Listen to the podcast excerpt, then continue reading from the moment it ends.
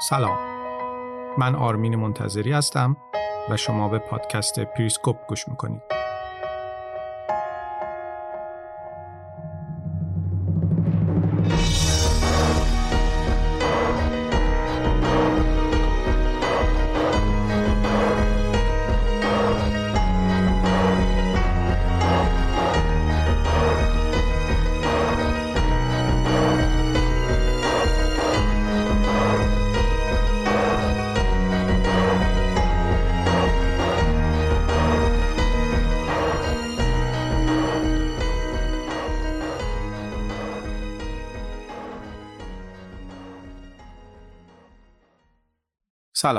من آرمین منتظری هستم و این سومین اپیزود منفرد پادکست پریسکوپه که امروز یک شنبه دهم بهمن 1400 منتشر میشه. طبق وعده ای که دادم توی این اپیزود قرار شده به موضوع بحران اوکراین بپردازم. شاید یکی از دلایل ورودم به این موضوع نزدیکی زمانی دو اپیزود ژئوپلیتیک روسیه با بحران اوکراین بوده. از خیلی جهات اینها می‌تونن مکمل هم باشن و به آگاهی شما اضافه کنن. دو نکته رو خیلی سریع بگم و برم سراغ بحث اصلی. اول اینکه من توی این اپیزود چیزی از خودم نمیگم. تقریبا 80 درصد اونچه که میشنوید چیزهایی هستن که من در مدت یکی دو ماه گذشته خوندم. از اخبار بگیرید تا تحلیل ها و مقاله های بلند و رجوع به منابع مرجع و تاریخ گذشته منطقه. 20 درصدی هم که اضافه کردم فهم خودمه از چیزهایی که خوندم. حالا شاید شیوه برداشت و فهم من کمی با خبرخونی عادی فرق داشته باشه. به نظر من هدف از شنیدن و یا خوندن خبر صرفا نباید مطلع شدن باشه بلکه باید یه سطح به پشت خبر رفت. اخبار ممکن از نظر شما یه سری جملات باشن که شما را از چیزی مطلع می‌کنن. اما از نظر من ظرایف و نکاتی دارند که در عین اینکه خیلی ساده هستند کمتر کسی بهشون توجه می‌کنه. اونقدر ساده هستن و اونقدر جلوی چشم که کسی نمیبیندشون. سیر زمانی تحولات همزمانیشون، شدت و حدتشون، سطح وقوعشون، کدهایی که سیاستمدارها در کنفرانس های مطبوعاتی میدن و روال و ترتیب وقوع تحولات در تناسب و مقایسه با گفتار و رفتار سیاستمدارها چیزهایی هستن که میشه با توجه دقیق بهشون و گذاشتنشون کنار اخبار روزمره خیلی چیزها دریافت کرد. بنابراین هدف این اپیزود اینه که یه تصویر کلی با برخی جزئیات در اختیار شما قرار بده که وقتی شما اخبار رو میشنوید بتونید اونها رو در این تصویر کلی قرار بدید و ببینید معنا میدن یا نه. و نکته دومی که من سعی کردم بیطرف باشم چون تحولات هنوز در حال وقوع بنابراین هر اتفاق غیرقابل پیش بینی می‌تونه روند رو تغییر بده یکی از نکات غیرقابل پیش بینی خصوصیات اخلاقی، روانی و رفتاری سیاستمدارهایی که در این بحران به خصوص در جایگاه تصمیم گیری نشستن. برای شروع اول از ناتو شروع می‌کنم و ریشه دعوای روسیه و آمریکا سر ناتو رو باز می‌کنم. بعد میرم سراغ این که اگر مذاکرات روسیه و آمریکا شکست بخوره چه اتفاقاتی ممکنه رخ بده؟ بعد رفتار روسیه به لحاظ استراتژیک و نظامی رو بررسی می‌کنم و بعد هم میرم سراغ این که اوکراین چه سرنوشتی خواهد داشت و چه راهی برای رهایی از این بحران پیش پاشه.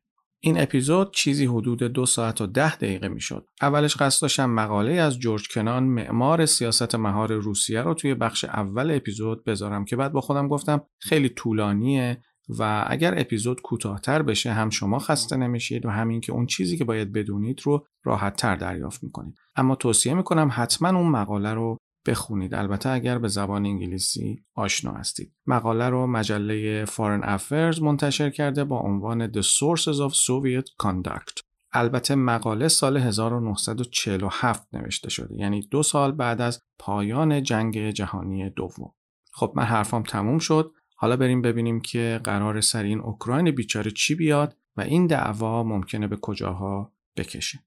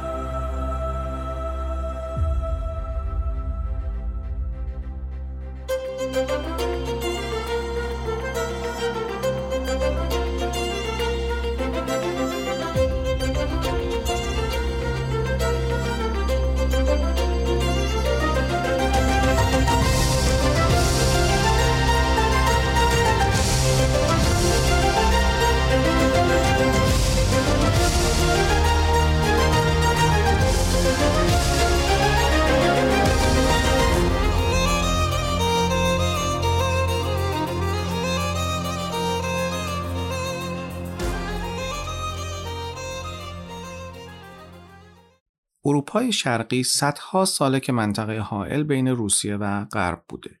معنای این حرف اینه که تقریبا همیشه تصرف این منطقه برای قدرت‌های بزرگی که می‌خواستن امنیت خودشون رو حفظ کنن و دشمناشون رو دور نگه دارن اهمیت داشته و همیشه قدرت‌های بزرگ سر این منطقه با هم رقابت کردند.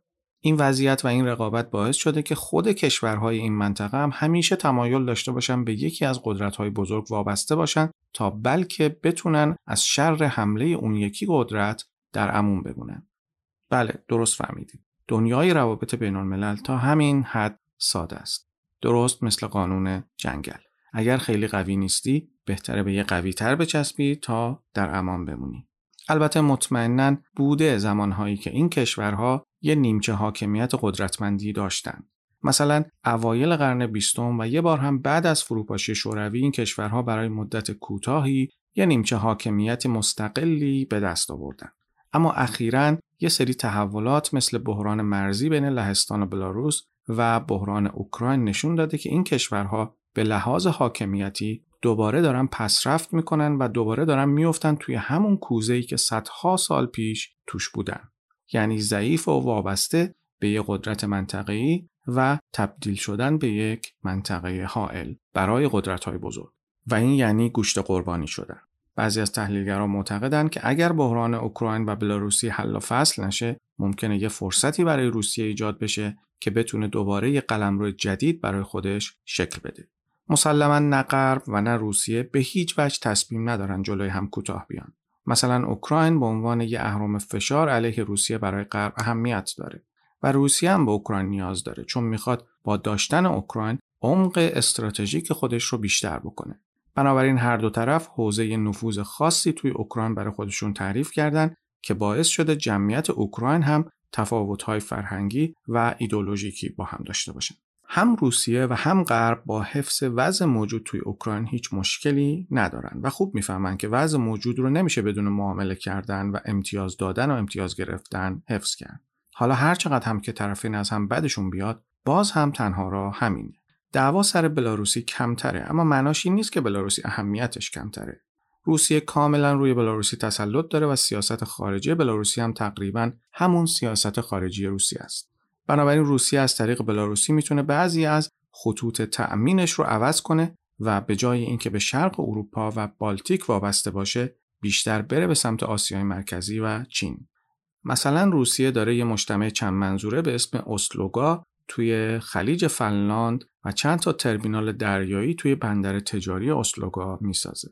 امسال بندری که توی اسلوگاست از لحاظ حجم حمل و نقل کالا بزرگترین بندر دریای بالتیک و بعد از نووروسیس توی دریای سیاه دومین بندر بزرگ روسیه شده. تخمین روزها اینه که این بندر در دراز مدت می‌تونه به بزرگترین بندر جهان تبدیل بشه.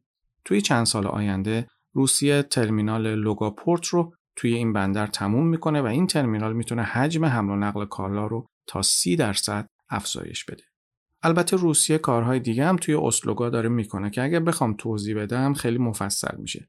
اما اگر براتون جالبه باید بگم که چین هم داره با وزارت دفاع روسیه برای نوسازی خط آهن بایکال آمور و تعمیرات اساسی بزرگراه M12 که غرب چین و اروپا رو به هم متصل می‌کنه همکاری می‌کنه. اگر این همکاری به نتیجه برسه اروپای شرقی خیلی راحت دور می‌خوره. حتی بعضی از تحلیلگرا ساخت تأسیسات بندری توی اسلوگا رو از لحاظ اهمیت با خط لوله نوردستریم دو و مسیر دریای شمال توی قطب شمال مقایسه کردند که اتفاقا هر دوشون با هدف دور زدن اروپای شرقی و تضعیف تسلط غرب روی مسیرهای دریایی داره انجام میشه. حالا همه اینهایی که گفتم چه ربطی به اوکراین داره؟ روسیه برای دور زدن اروپای شرقی و رفع وابستگی به مسیرهای دریایی تحت تسلط اروپا اول باید مسیرهای اقتصادی خودش رو از اروپای شرقی دور نگه داره و دوم اینکه باید بلاروس و اوکراین رو توی مدار خودش حفظ کنه. اوضاع در خصوص بلاروس خوبه اما در خصوص اوکراین روسیه هنوز مشکل داره و خیلی مطمئن نیست. بنابراین می‌بینید که اوکراین از لحاظ اقتصادی هم برای طرحهای دراز مدت روسیه خیلی حیاتیه. حالا ببینیم که ناتو با روسیه چه کرده که روسیه صداش در اومده. همونطور که قبلا گفتم و می‌دونید مناطقی مثل قفقاز، حوزه بالتیک، آسیای مرکزی و اروپای شرقی به روسیه عمق استراتژیک میدن. اما عمق استراتژیک یه شمشیر دولب است. چطور؟ اواخر جنگ جهانی دوم روسیه کشورهای بالتیک مثل لهستان، چکسلواکی، مجارستان، بلغارستان، رومانی و یه قسمتهایی از شرق آلمان رو تصرف کرد. هیچ کدوم از اینها قبل از جنگ از طرف روسیه اشغال نشده بودند. اینطوری شد که عمق استراتژیک روسیه به شدت زیاد شد. اینقدر زیاد که فاصله بین فولدا گپ که یه منطقه توی آلمانه تا مسکو اونقدر زیاد بود که ممکن نبود نیروهای ناتو بتونن علیه روسیه حمله ترتیب بدن. چون همه این فاصله تحت تسلط روسیه بود. این دستاورد روسیه اونقدر مهم بود که عمق استراتژیک آمریکا و اروپا فقط به چند صد مایل رسید. مثلا نیروی پیشروی شوروی تا فاصله 230 کیلومتری هامبورگ مستقر شده بود که بندر مهم آلمان هم رو توی خودش داره. می‌خوام بدونید که روزها تا کجاها پیش رفتن. بنابراین نیروهای آمریکا و اروپا که کمی بعد در قالب ناتو شکل گرفتن یه مش کشور توی اروپای شرقی جلو خودشون داشتن که به علاوه شرق آلمان همه رو روسیه تصرف کرده بود. غرب جلوی روسیه عمق استراتژیکی نداشت و تنها چیزی که داشت نیروهای هوایی و دریایی بود. البته نیروهای آموزش دیده و بمب هسته‌ای هم داشت. مثلا آمریکا اونقدر توان هسته‌ای داشت که بتونه روسیه رو هدف بگیره و نگران حمله متقابل هم نباشه. اما توی دوره جنگ سرد توانایی روسیه بیشتر و بیشتر شد. بنابراین طرفین تصمیم گرفتن این نوع رویارویی یعنی رویارویی هسته‌ای رو کنار بذارن چون هزینهش خیلی زیاد بود. بنابراین غرب عملا جلوی روسیه بیدفاع شد. کنترل شرق اروپا باعث شد که روسیه یه دیوار دفاعی داشته باشه که هیچ وقت در طول تاریخش نداشت. از طرفی خیلی راحت هم می‌تونست به اروپا حمله کنه و حتی نیروی هوایی و دریایی اروپا اونقدری قدرت نداشت که بتونه جلوی حمله همه جانبه روسیه رو بگیره. اما یه اتفاقی افتاد که آمریکا و اروپا یه نفس راحتی کشیدن. شوروی دچار فروپاشی شد. تا سال 1991 ناتو دیگه به یه نیروی قدرتمند نظامی تبدیل شده بود. بعد از اینکه شرق اروپا از روسیه جدا شد، این بار غرب بود که عمق استراتژیک به دست آورد. معناش این بود که اروپا دیگه نیازی به آماده باش ناتو یا زرادخانه های هسته آمریکا نداشت چون روسیه به اندازه کافی دور شده بود. اروپایی های دلیل ساده برای کاهش فعالیت ناتو داشتند و اون همین بود که آقا شرایط استراتژیک اروپا تغییر کرده و روسها دیگه نمی‌تونن تهدید باشن. اما این دلیل خیلی زود با عضویت استونی، لاتویا، لیتوانی، لهستان، اسلوواکی، مجارستان، بلغارستان و رومانی توی نهادهای سازمانهای غربی از بین رفت. این جریان باعث شد که روسیه با مشکلاتی که امروز داره مواجه بشه. از نظر روسیه گسترش ناتو به سمت شرق و به سمت مرزهای غربی روسیه نهایتا ممکنه باعث بشه که نه تنها بلاروسیه و اوکراین هم توی دام غرب بیفتن بلکه گرجستان و قفقاز هم از روسیه دور بشن و برن به سمت غرب. انقلاب سال 2014 توی اوکراین هم مسکو رو نگران تر کرد. اگر ناتو اوکراین رو به عضویت قبول می‌کرد روسیه کاملا آسیب پذیر می‌شد. اما اگر روسیه علاوه بر بلاروسی کنترل اوکراین رو هم دستش می‌گرفت حملش به شرق اروپا در کنار نفوذهای خرابکارانه می‌تونست روسیه رو دوباره به جغرافیای دوران جنگ سرد برگردونه. الان شرایط به شکلیه که ناتو قدرت زیادی نداره و آمریکا هم دیگه حضور خیلی پررنگی توی اروپا نداره. بنابراین اگر اوکراین بیفته دست روسیه تقریبا هیچ نیروی دیگه ای نمی‌تونه جلوی پیشروی روسیه رو به سمت شرق اروپا بگیره. یکی از مشکلات اروپا با کشورهای شرقش اینه که این کشورها توان لازم رو برای روبرو شدن با روسیه ندارن. مسئله این کشورها فقط کوچیک بودنشون نیست. جمعیتشون هم خیلی کمه. روسیه 145 میلیون نفر جمعیت داره و این کشورها سرجم فقط 84 میلیون نفر جمعیت دارن. یعنی اگر این کشورها در موقعیت دفاع قرار بگیرن و کاملا هم مسلح بشن، باز هم نمی‌تونن جلوی روسیه قدرت دفاعی موثری باشن. البته این مشکل دو وجه داره. اول اینکه این کشورها خیلی به عضویتشون توی ناتو امید بستن در حالی که ناتو واقعا اونقدری که این کشورها فکر می‌کنن قدرت نداره.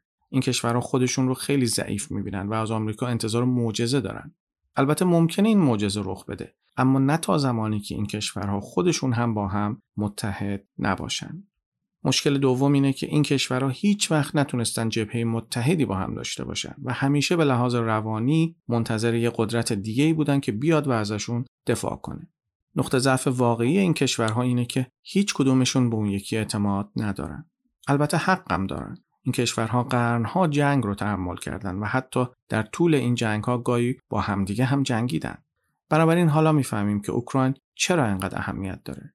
روسیه نمی‌تونه ببینه آمریکا از اوکراین حمایت نظامی کنه و آمریکا هم نمی‌تونه ببینه که روسیه با کنترل اوکراین بیاد پشت دروازه های شرق اروپا.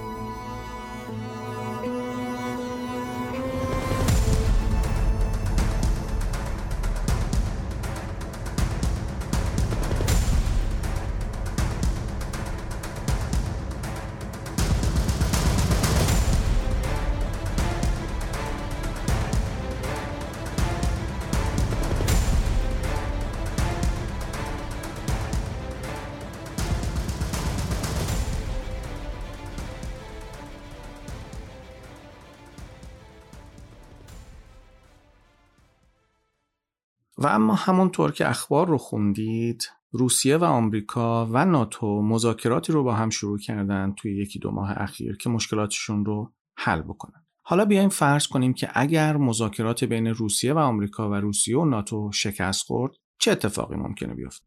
همه ما توی اخبار خوندیم که یه سری مذاکرات بین آمریکا و روسیه و روسیه و ناتو برگزار شده که تا به حال نتیجه نداشته. البته از همون اولش هم امیدی به نتیجه بخش بودن این مذاکرات نبود. تنها چیزی که از این مذاکرات به دست اومد این بود که طرفین قبول کردن هنوز با هم اختلاف دارن. اما حالا بیاید یه بازخانی از این مذاکرات بکنیم و بعدش ببینیم که آینده محتمل برای این مذاکرات چه خواهد بود. اگر یادتون باشه بعد از دورهای اول مذاکرات رسانه ها شروع کردن درباره افزایش تنش ها و آماده شدن روسیه برای حمله به اوکراین نوشتن. اما خب این افزایش تنش چی شد؟ به کجا رسید؟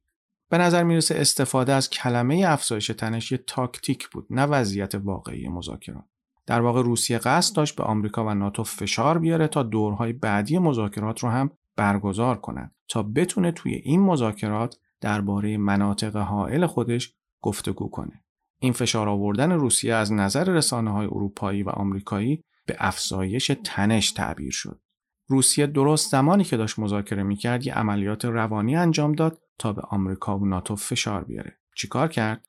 یه مانور نظامی توی مناطق غربی خودش یعنی توی ورونج، اسمولنسک و بریانسک انجام داد. همه این مناطق نزدیک مرزهای اوکراین هستند.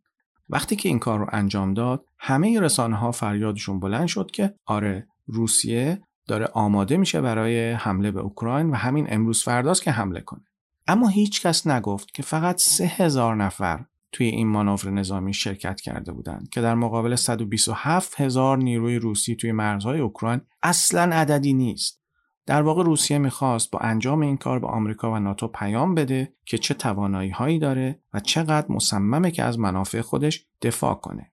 به این جور کارها میگن عملیات روانی حین انجام مذاکره مثل موشک هایی که ایران حین مذاکره هوا می‌کنه گاهی این عملیات های روانی برای روسیه اهمیت دارند چون روسیه معتقده که در عین اینکه باید تا حد امکان از ورود به جنگ خودداری کنه و تحریم هم نشه اما باید سر موضعش بیسته. بنابراین با این عملیات های روانی سعی داره بگه من هنوز روی موضعم هستم. اما حواستون باشه که هنوز دست به کاری که شما ازش میترسید نزدم.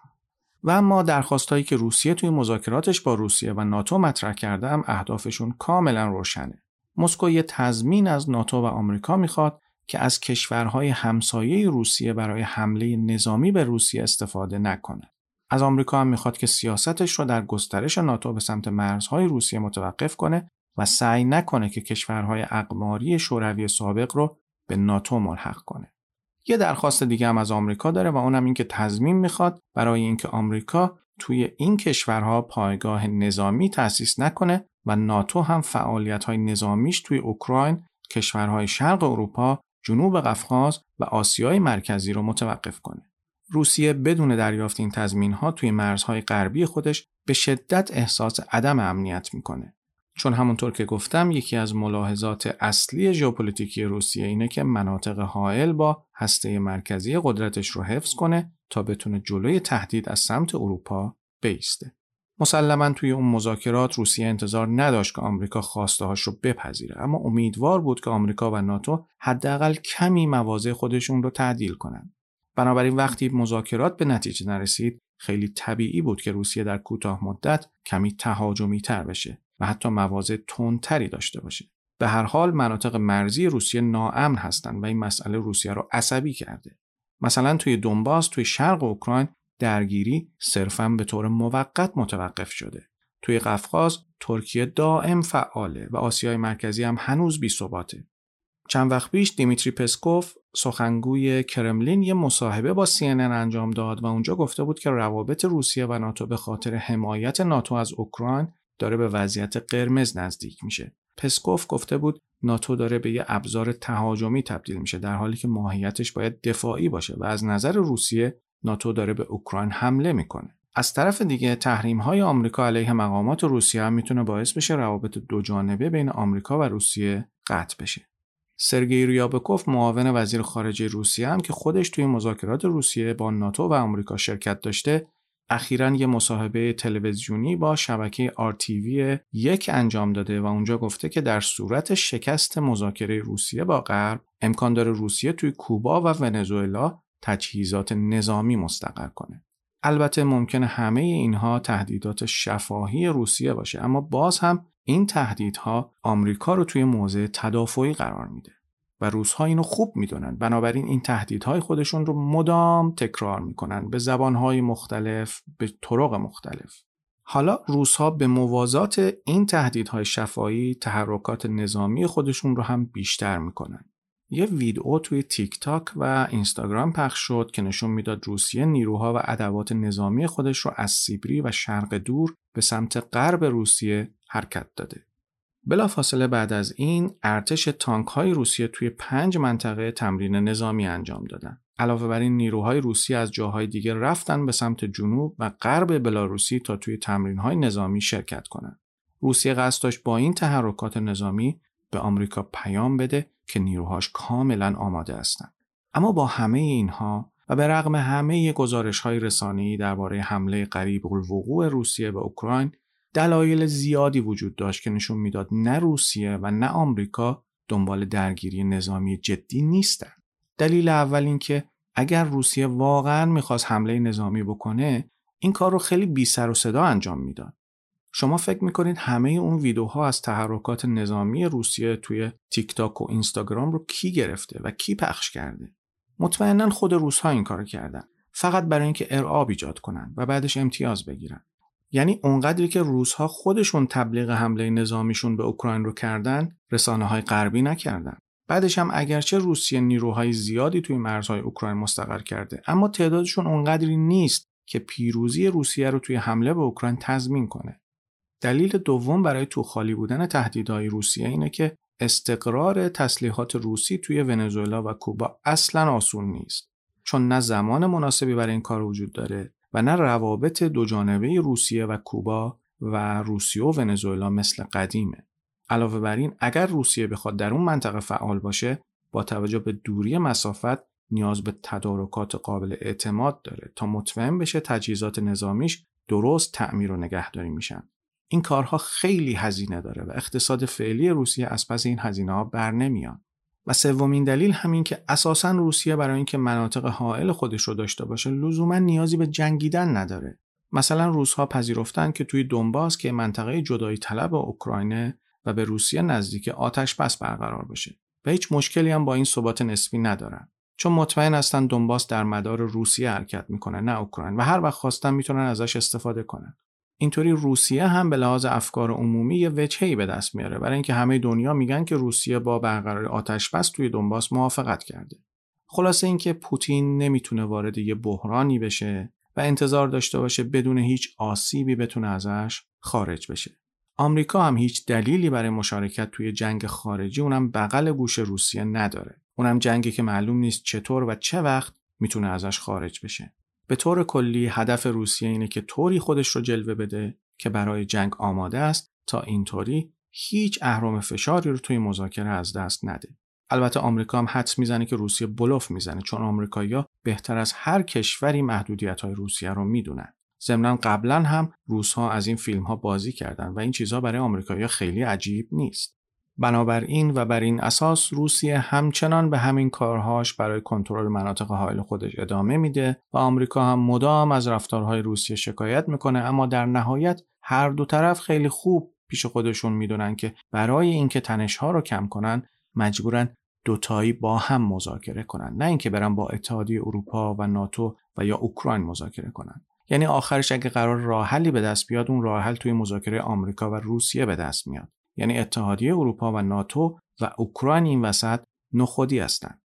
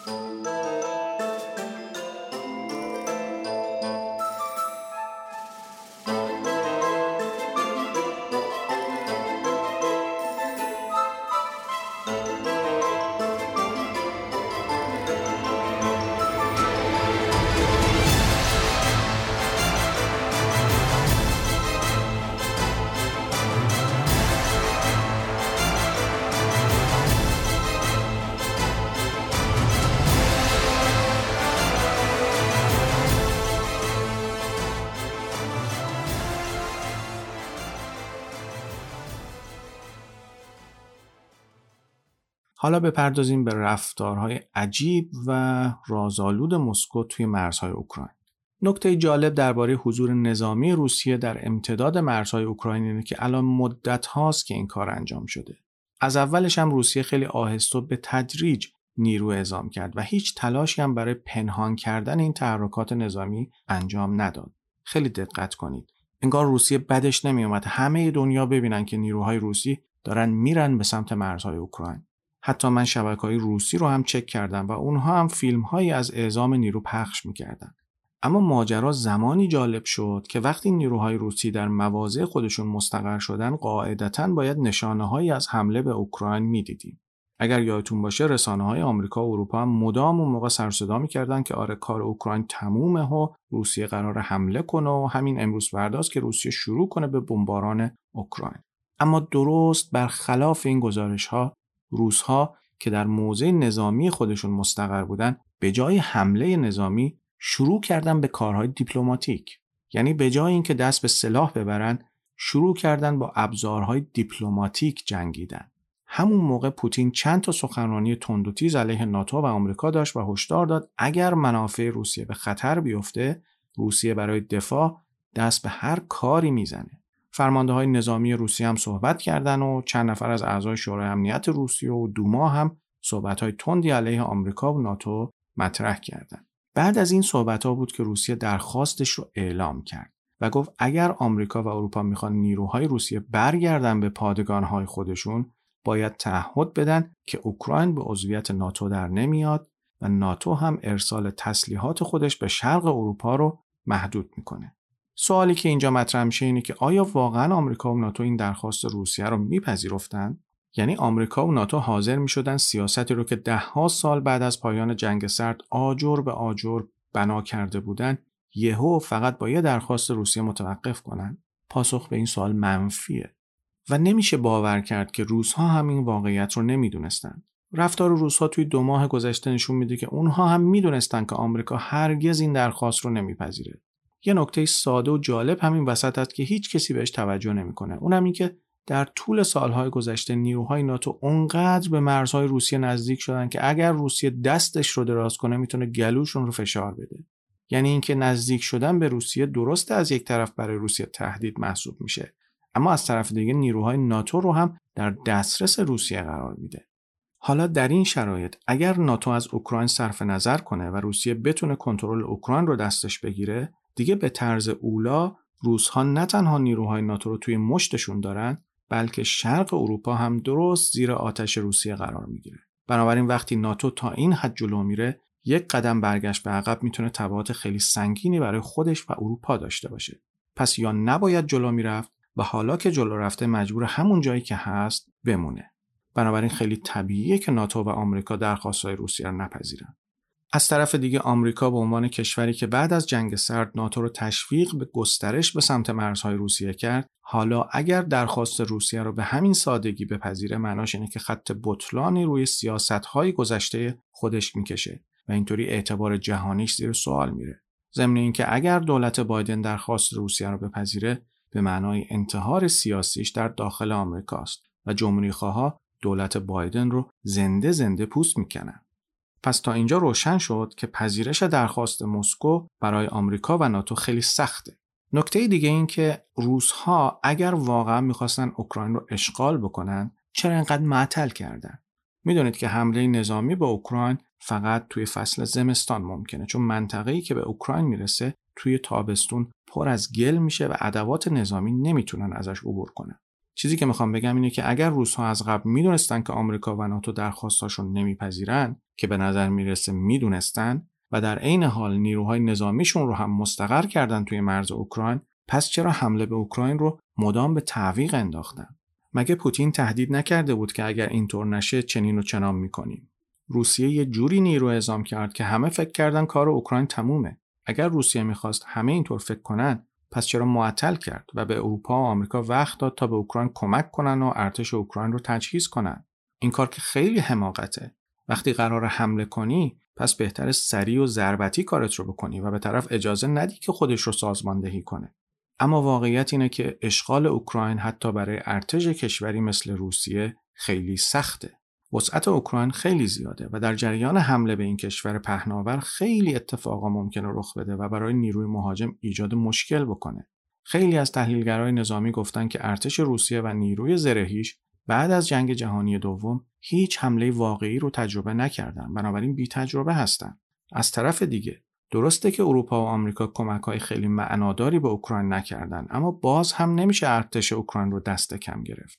از طرف دیگه حمله با این گستردگی به کشوری مثل اوکراین با این وسعتش حتما باید توی همون فازهای اول اعزام نیرو انجام بشه تا به موفقیت برسه. اما روسیه فاز حمله زود هنگام رو به خاطر تعللهاش از دست داده. در واقع هر چقدر که روسیه تعلل بکنه احتمال شکست حملش هم بیشتر میشه. در نتیجه بعضی از تحلیلگرای نظامی معتقدند که شاید اصلا روسیه قصد حمله نداشته و نداره.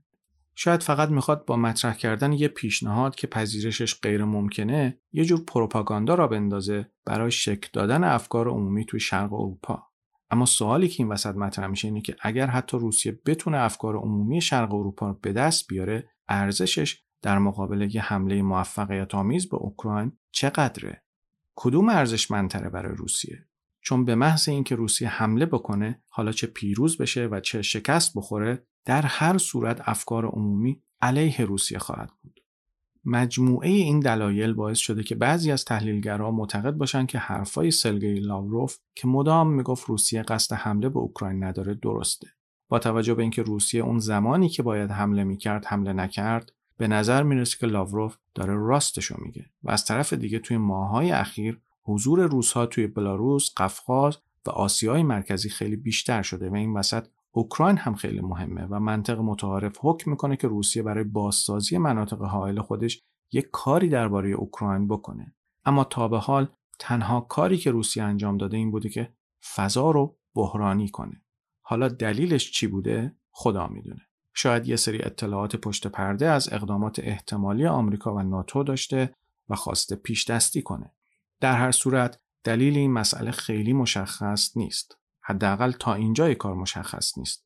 توی این شرایط تنها و بهترین حدسی که میشه زد اینه که روسیه یه سری درخواستای خیلی حد اکثری مطرح کرده و بعد هم با استفاده از نیروی نظامی یه تهدیدی هم پشت اونها گذاشته و امیدوار اگر اون درخواستاش برآورده نشد حداقل مقداری از اونها برآورده بشه. شاید هم اصلا روسا یه اشتباه محاسباتی کردن و فکر کردن اگر حتی اون درخواستاشون هم محقق نشه می‌تونن توی حمله به اوکراین خیلی راحت پیروز بشن اما قانون جنگ میگه که زمانی باید ضربه بزنی که در بهترین موقعیت خودت هستی و روسیه با از دست دادن زمان الان در بهترین موقعیت خودش نیست. حالا بد نیست که یه نگاهی هم به نیروهای زرهی روسیه که توی مرزهای اوکراین مستقر شدن بندازیم. روسیه یه نیروی زرهی رو از سه طرف توی مرزهای اوکراین مستقر کرده. این کار رو هم به روش خیلی سنتی انجام داده. اولا اینکه تانک ها خیلی سنگین هستن و کند حرکت می‌کنن و جابجاییشون خیلی زمان بره. علاوه بر این به سوختگیری هم نیاز دارن و این سوختگیری سرعتشون رو کمتر می‌کنه. دوم اینکه تانک ها اساساً ادوات نظامی آسیب پذیری هستند و خیلی راحت میشه با سامانه های ضد تانک منفجرشون کرد. حتی اگر این سامانه ها نتونن تانک ها رو منهدم کنن، حداقل اینه که سرعتشون رو خیلی کم می‌کنن. سوم اینکه تانک ها به لحاظ حملات هوایی آسیب پذیرن.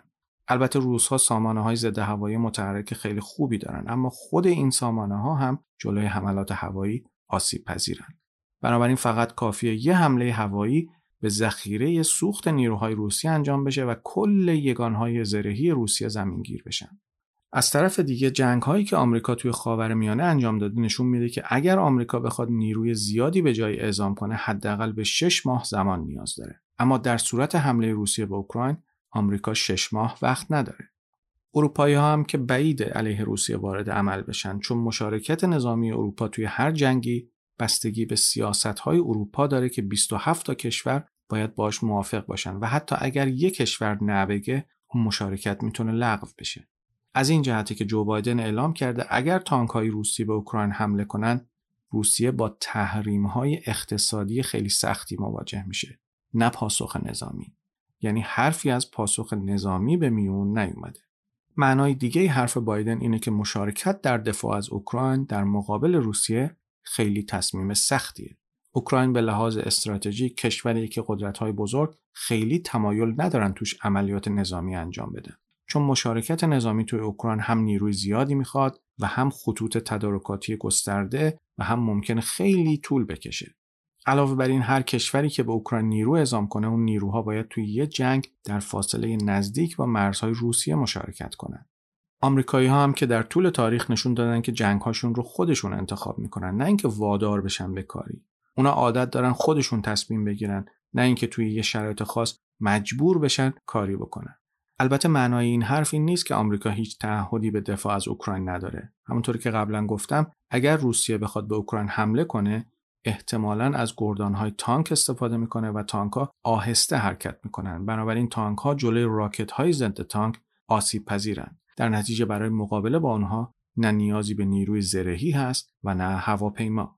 شاید آمریکا بتونه با موشکهای مافوق صوت خودش از دریای سیاه به تانک ها شلیک کنه. اما به طور کلی گزینه مناسب برای آمریکا اینه که دنبال یک گزینه بازدارنده غیر نظامی باشه.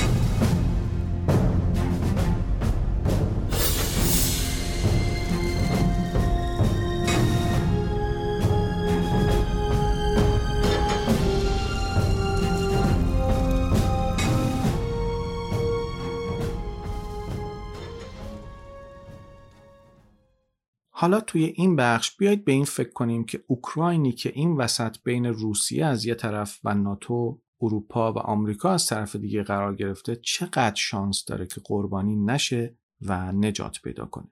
برای اینکه این موضوع رو بهتر متوجه بشیم باید برگردیم به سالهای اول پایان جنگ سرد و کمی تاریخ رو مرور کنیم. اگر اپیزودهای مربوط به روسیه رو توی فصل اول پادکست شنیده باشید حتما درباره موضوع گسترش ناتو به سمت مرزهای روسیه چیزهایی یادتون هست. اکتبر سال 1994 بوریس تاراسیوک وزیر خارجه وقت اوکراین که هنوز هم زنده است یه سفری به آمریکا داشت و با استروپ تالبوت معاون وزیر خارجه وقت آمریکا دیدار کرد و توی اون دیدار دو طرف درباره گسترش ناتو به سمت شرق یعنی به سمت مرزهای غربی روسیه صحبت کردند. اون موقع اختلافات داخلی توی ناتو درباره کشورهای شرق اروپا زیاد بود. تاراسیوک از تالبوت پرسید سرنوشت اوکراین توی این گسترش ناتو چی میشه؟ آیا اوکراین قرار یه منطقه حائل بین اروپا و روسیه باشه یا یه منطقه خاکستری و بیطرف باشه که آمریکا بین روسیه و اروپا قرار میده؟ حواستون باشه همونطور که اوکراین برای روسیه منطقه حائل با اروپا بوده برای اروپا هم یه منطقه حائل با روسیه است. بدبختی کشورهایی مثل اوکراین و شرق اروپا دقیقا همینه دیگه. یعنی هر طرف می‌خواد اونها رو به عنوان منطقه حائل به خودش ملحق کنه. اون موقع تالبوت جواب درست درمونی به تاراسیوک نداشت و فقط بهش گفتش که گذشت زمان همه چیز رو مشخص می‌کنه.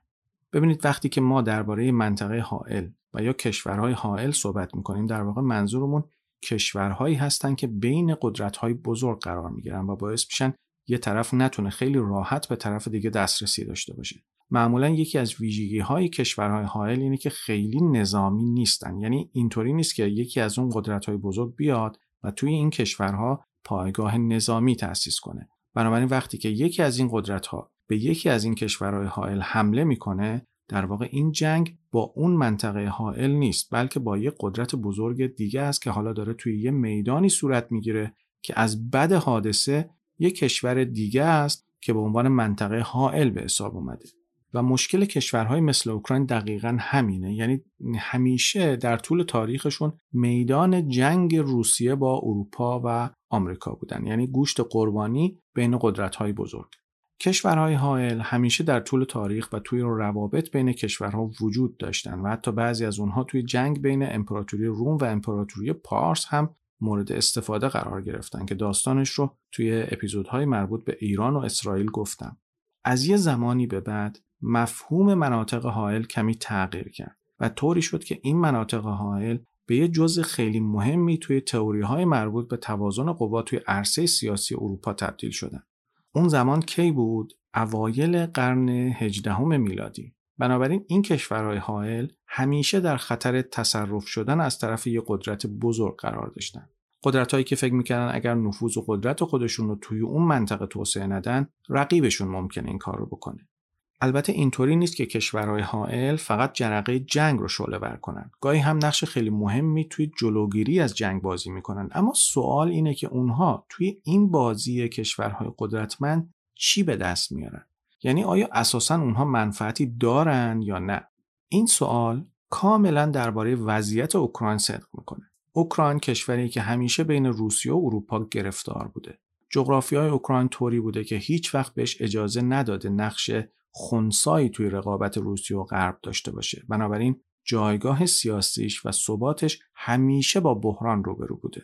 سال 2014 وقتی که روسیه کریمه رو به خودش الحاق کرد وضعیت اوکراین خیلی بدتر شد.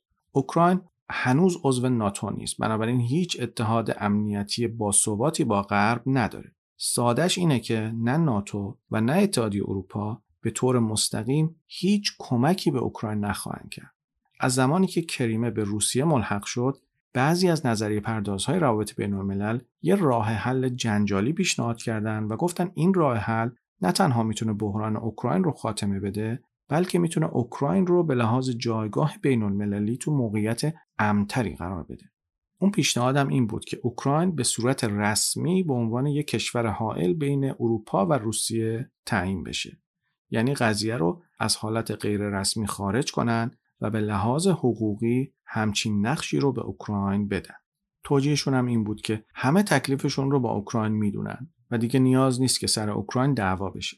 اما آیا این پیشنهاد مشکل رو حل می‌کرد؟ نه دقیقا. درستش اینه که یه سری ایده همیشه درباره اوکراین وجود داشته که آمریکا توی بازه های زمانی مختلف ارائهشون کرده. اولش این بحث مطرح شد که غرب از اوکراین به عنوان کشوری برای نظارت روی قدرت روسیه استفاده کنه. اما بعدش متوجه شدن که اوکراین ضعیفتر از اونیه که بشه این انتظار رو ازش داشت. بعدش این ایده مطرح شد که اوکراین غربی بشه و اروپا توی توسعه اوکراین مداخله کنه و اوکراین به کشور مستقل و دموکراتیک تبدیل بشه و اقتصاد بازار هم درش حاکم بشه و در واقع شبیه به کشوری بشه که با غرب روابط خیلی نزدیکی داره اما این ایده هم اگرچه خیلی جذاب بود در نهایت عملی کردنش به جایی نرسید چون خیلی زود جنگ توی شرق اوکراین راه افتاد و روسیه به شدت جلوی عضویت اوکراین توی ناتو و اتحادیه اروپا ایستاد و بعدش هم روابط سرد بین روسیه و آمریکا وضعیت اوکراین رو بدتر کرد. بعدش هم اصلا معلوم شد که اوکراین خودش هم خیلی دوست نداره غربی بشه. زبان مردمش، نژادشون و گونهگونی مذهبیشون سیاستمدارهای اوکراین رو متقاعد کرد که بهتر یه جورایی بین شرق و غرب در نوسان و رفت آمد باشن. البته اوکراین می‌تونست بین دو تا گزینه غربی شدن و وابسته به روسیه بودن مسیر رو انتخاب کنه که کانادا و سوئیس انتخاب کردن و در نهایت به لحاظ اقتصادی و نظامی قوی شدن و تونستن یه راه هایی برای گونهگونی فرهنگی، زبانی و نژادی خودشون و تفاوت‌های منطقه‌ایشون پیدا کنن. اما اوکراین این کارو نکرد. بنابراین متاسفانه وضعیت طوری پیش رفت که اوکراین نه کشور قدرتمندیه و نه بانفوذ و نه جایگاه جغرافیایش اونقدر خوبه که بتونه وضعیت شبیه به کانادا و سوئیس داشته باشه. یعنی در حال حاضر اصلا معلوم نیست که اوکراین چه جور کشوریه. روسها که اصلا معتقدن اوکراین نباید یک کشور جداگانه باشه حالا این وسط اوکراین انتظار داره روابطش با آمریکا توی دوره ریاست جمهوری بایدن بهتر و نزدیکتر بشه زمانی که بایدن معاون اوباما بود مدیریت روابط آمریکا با اوکراین دستش بود و شش بار به اوکراین سفر کرد. اما این خوشبینی اوکراین خیلی زود به بدبینی و ناامیدی تبدیل شد. اخیرا هم بعد از اینکه روسها قوای نظامیشون رو توی دریای سیاه تقویت کردند آمریکا اعزام دو ناو جنگیش به دریای سیاه رو لغو کرد. چون دولت بایدن از این میترسید که این کار باعث بشه روسها تحریک بشن و به اوکراین حمله کنند. بعد از حمله سال 2014 روسیه به شرق اوکراین نیروهای تحت حمایت روسیه بارها با ارتش اوکراین درگیر شدند. البته از تابستان سال 2014 تا به حال درگیری بزرگی اونجا رخ نداده اما آمارهای سازمان ملل میگه که تا فوریه سال 2020 بیشتر از 13 هزار نفر اونجا کشته شدن. بنابراین می‌بینید که اوکراین در تمام سالهای بین 2014 تا 2020 هیچ حمایتی از طرف آمریکا و اروپا نداشته و تقریبا به یه ابزار دست قدرت‌های بزرگ تبدیل شده. و این قدرت‌های بزرگ اونقدری که از اوکراین استفاده می‌کنن بهش نفت نمیرسونن و حمایتش نمی‌کنن. بنابراین توی این شرایط اینکه اوکراین بخواد یه طرف رو انتخاب بکنه خیلی کار خطرناکی محسوب میشه. و شاید بشه گفت اصلا این کار برای اوکراینی ها ممکن نیست. اگر روسیه رو انتخاب بکنه یه جوری بیچاره میشه. و اگر اروپا و آمریکا رو انتخاب بکنه روسیه پوستشو می‌کنه و اروپا و آمریکا هم بعید ازش حمایت بکنن. بنابراین اوکراین خیلی تفلیه و هیچ کس دوستش نداره. بنابراین حالا که وضعیت اینطوریه آیا اینطوری بهتر نیست که اوکراین به صورت رسمی و حقوقی به عنوان یک کشور حائل به رسمیت شناخته بشه؟ و آیا این کار موقعیت اوکراین رو مستحکمتر نمی‌کنه؟ ببینید این کار روی کاغذ ممکنه خیلی جذاب به نظر بیاد اما در عرصه عمل مشکل سازه اول اینکه اینجور راه ها معمولا در خصوص بحران های جغرافیایی جواب نمیدن یک کشور حائل خصوصا اگر ضعیف باشه خیلی سریع می‌تونه به گوشت قربانی بین کشورهای قدرتمند همسایه تبدیل بشه و بعد تا همیشه باید تهدید حمله و حتی نابودی رو تحمل کنه. علاوه بر این اوکراین حتی بین کشورهای حائل دیگه هم وضعیت منحصر به فردی داره. اوکراین تاریخش به تاریخ روسیه گره خورده. کشورهای اروپایی هم مجزا از هم نیستن و همشون زیل یک نام قرار می‌گیرن. بنابراین هماهنگی اوکراین با منافع متفاوت این کشورها خیلی دردسر سازه. البته یک راه حل دیگه هم در خصوص اوکراین پیشنهاد شده و اونم اینه که اوکراین سیاست غیر متحد رو در پیش بگیره. اینم ایده جذابیه اما این ایده هم تا عملی شدن خیلی فاصله داره. مثلا فنلاند یک کشور غیر متحده اما جایگاه جغرافیایش با اوکراین خیلی متفاوته بنابراین خیلی خوب تونسته بیطرف بمونه و جایگاه خودش رو حفظ کنه اما اوکراین این ویژگی های فنلاند رو نداره شاید یکی از مهمترین مشکلات اوکراین برای استفاده از هر کدوم از این راه اینه که دولتش اساسا قدرتمند نیست. یعنی یه جورایی پوتین توی گفتگوش با کلینتون و کاندولیزا رایس راست می‌گفت که اوکراین اساسا یک کشور نیست. اوکراین حتی روی وسعت سرزمینی خودش هم کنترل کاملی نداره. اوکراین برای اینکه بتونه از وضعیتی که دوچارش خارج بشه باید رویکردهای راهبردی تری به عنوان یه مهره مستقل توی بازی قدرت‌های بزرگ داشته باشه. اگر نه تا همیشه به عنوان یک کارت بازی توی دست قدرت‌های بزرگ باقی میمونه. خلاصه اینکه با این وضعیتی که اوکراین دچارشه در کوتاه مدت نمیشه هیچ راهی برای رهایی از این موقعیت براش متصور شد.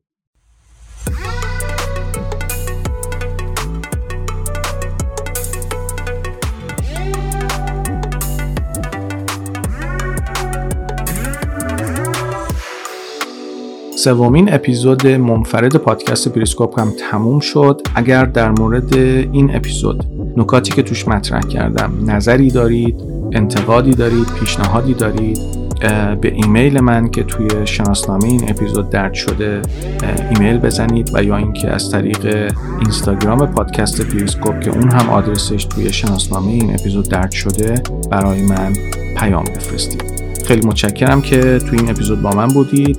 تا اپیزود بعدی خداحافظ.